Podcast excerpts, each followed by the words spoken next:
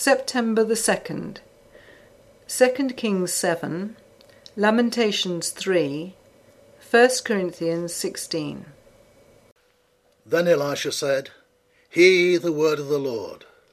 Thus saith the Lord.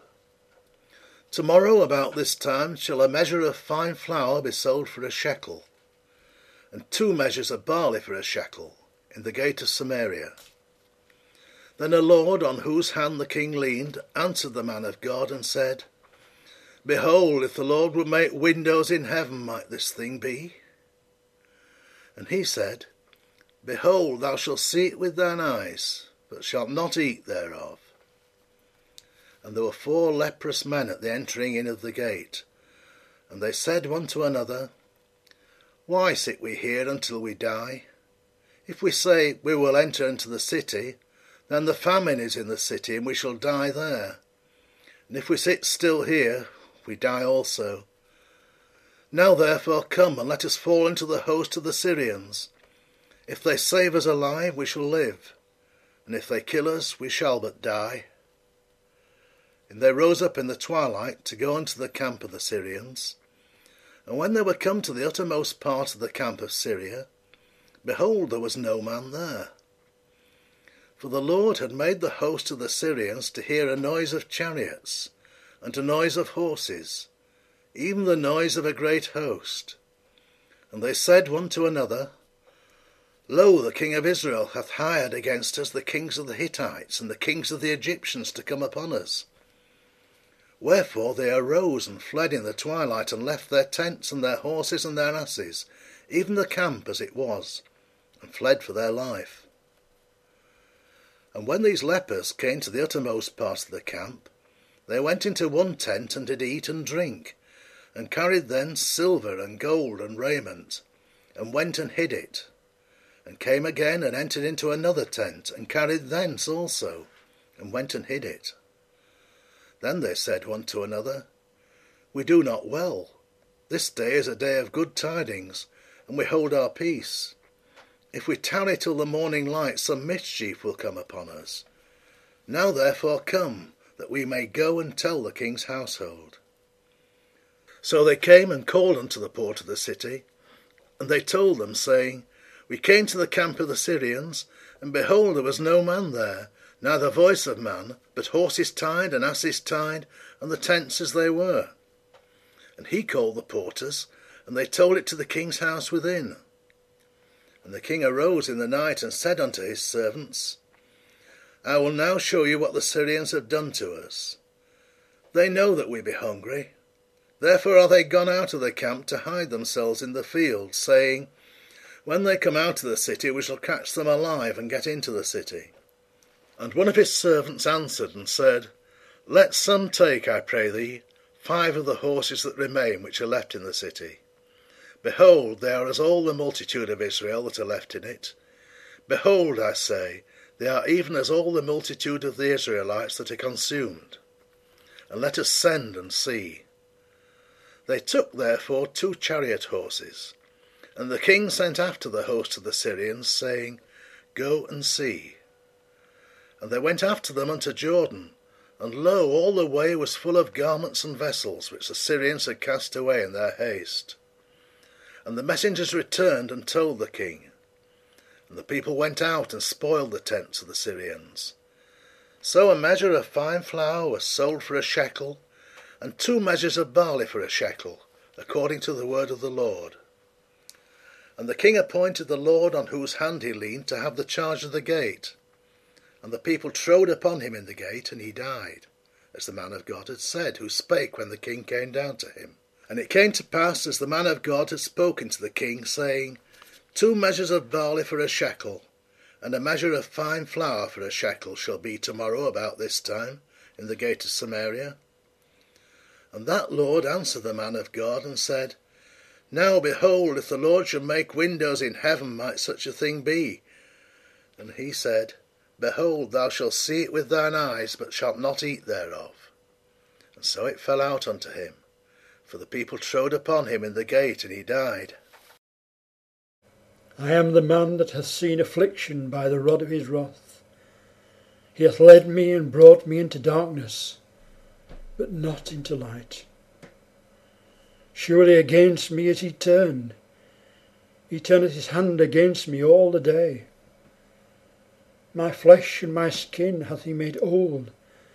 He hath broken my bones. He hath builded against me, and compassed me with gall and travail. He hath set me in dark places, as those that they that be dead of old. He hath hedged me about that I cannot get out. He hath made my chain heavy. Also when I cry and shout, he shutteth out my prayer. He hath enclosed my ways with hewn stone. He hath made my paths crooked. He was unto me as a bear lying in wait, and as a lion in secret places. He hath turned aside my ways, and pulled me in pieces. He hath made me desolate. He hath bent his bow, and set me as a mark for the arrow. He hath caused the arrows of his quiver to enter into my reins. I was a derision to all my people, and their song all the day. He hath filled me with bitterness. He hath made me drunken with wormwood. He hath also broken my teeth with gravel stones. He hath covered me with ashes. And thou hast removed my soul far off from peace. I forgot prosperity. And I said, My strength and my hope is perished from the Lord. Remembering mine affliction and my misery, the wormwood and the gall. My soul hath them still in remembrance, and is humbled in me. This I recall to my mind. Therefore have I hope. It is of the Lord's mercies that we are not consumed, because his compassions fail not. They are new every morning. Great is thy faithfulness. The Lord is my portion, saith my soul. Therefore will I hope in him. The Lord is good unto them that wait for him, to the soul that seeketh him.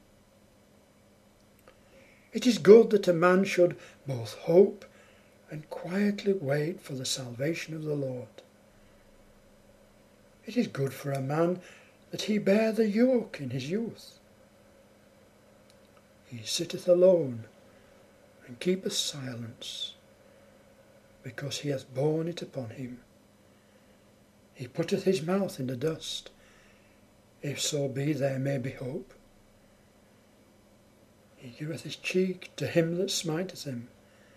He is filled full with reproach, for the Lord will not cast off for ever. But though he cause grief, yet will he have compassion according to the multitude of his mercies. For he doth not afflict willingly, nor grieve the children of men, to crush under his feet all the prisoners of the earth, to turn aside the right of a man before the face of the Most High, to subvert a man in his cause, the Lord approveth not. Who is he that saith, and it cometh to pass, when the Lord commandeth it not? Out of the mouth of the Most High proceedeth not evil and good. Wherefore doth a living man complain, a man for the punishment of his sins? Let us search and try our ways, and turn again to the Lord. Let us lift up our heart with our hands unto God in the heavens. We have transgressed and have rebelled. Thou hast not pardoned. Thou hast covered with anger and persecuted us. Thou hast slain. Thou hast not pitied. Thou hast covered thyself with a cloud that our prayer should not pass through. Thou hast made us as the offscouring and refuse in the midst of the people. All our enemies have opened their mouths against us. Fear and a snare is come upon us, desolation and destruction. Mine eye runneth down with rivers of water for the destruction of the daughter of my people. Mine eye trickleth down and ceaseth not without any intermission, till the Lord look down and behold from heaven. Mine eye affecteth mine heart because of all the daughters of my city.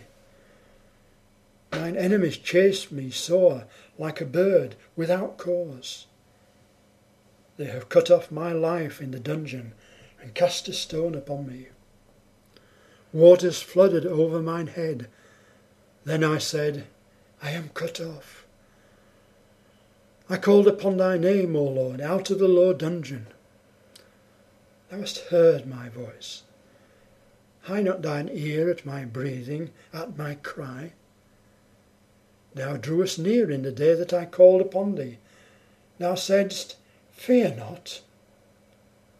O Lord, thou hast pleaded the causes of my soul. Thou hast redeemed my life. O Lord, thou hast seen my wrong. Judge thou my cause.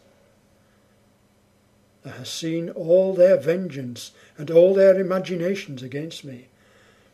Thou hast heard their reproach, O Lord, and all their imaginations against me the lips of those that rose up against me, and their device against me all the day. Behold their sitting down and their rising up. I am their music.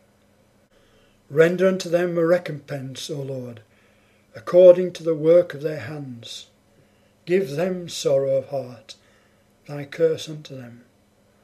Persecute and destroy them in anger from under the heavens of the Lord. Now concerning the collection for the saints, as I have given order to the churches of Galatia, even so do ye. Upon the first day of the week, let every one of you lay by him in store, as God hath prospered him, that there be no gatherings when I come. And when I come, whomsoever ye shall approve by your letters, them will I send to bring your liberality unto Jerusalem. And if it be meet that I go also, they shall go with me. Now I will come unto you when I shall pass through Macedonia, for I do pass through Macedonia. And it may be that I will abide, yea, and winter with you, that ye may bring me on my journey whithersoever I go. For I will not see you now by the way, but I trust to tarry a while with you, if the Lord permit. But I will tarry at Ephesus unto Pentecost, for a great door and effectual is opened unto me, and there are many adversaries. Now if Timotheus come, see that he may be with you without fear, for he worketh the work of the Lord, as I also do. Let no man therefore despise him, but conduct him forth in peace, that he may come unto me, for I look for him with the brethren. As touching our brother Apollos, I greatly desired him to come unto you with the brethren, but his will was not at all to come at this time, but he will come when he shall have convenient time. Watch ye, stand fast in the faith, quit you like men, be strong, let all your things be done with charity. I beseech you, brethren, ye know the house of Stephanas, that it is the first fruits of Achaia, and that they have addicted themselves to the ministry of the saints, that ye submit yourselves unto such, and to every one that helpeth with us and laboureth.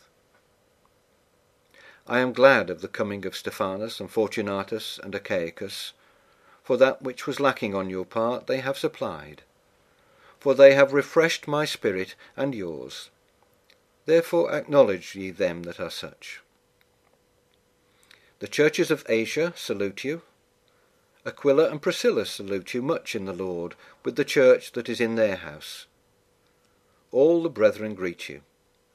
Greet ye one another with an holy kiss. The salutation of me, Paul, with mine own hand. If any man love not the Lord Jesus Christ, let him be anathema. Maranatha. The grace of our Lord Jesus Christ be with you. My love be with you all in Christ Jesus. Amen.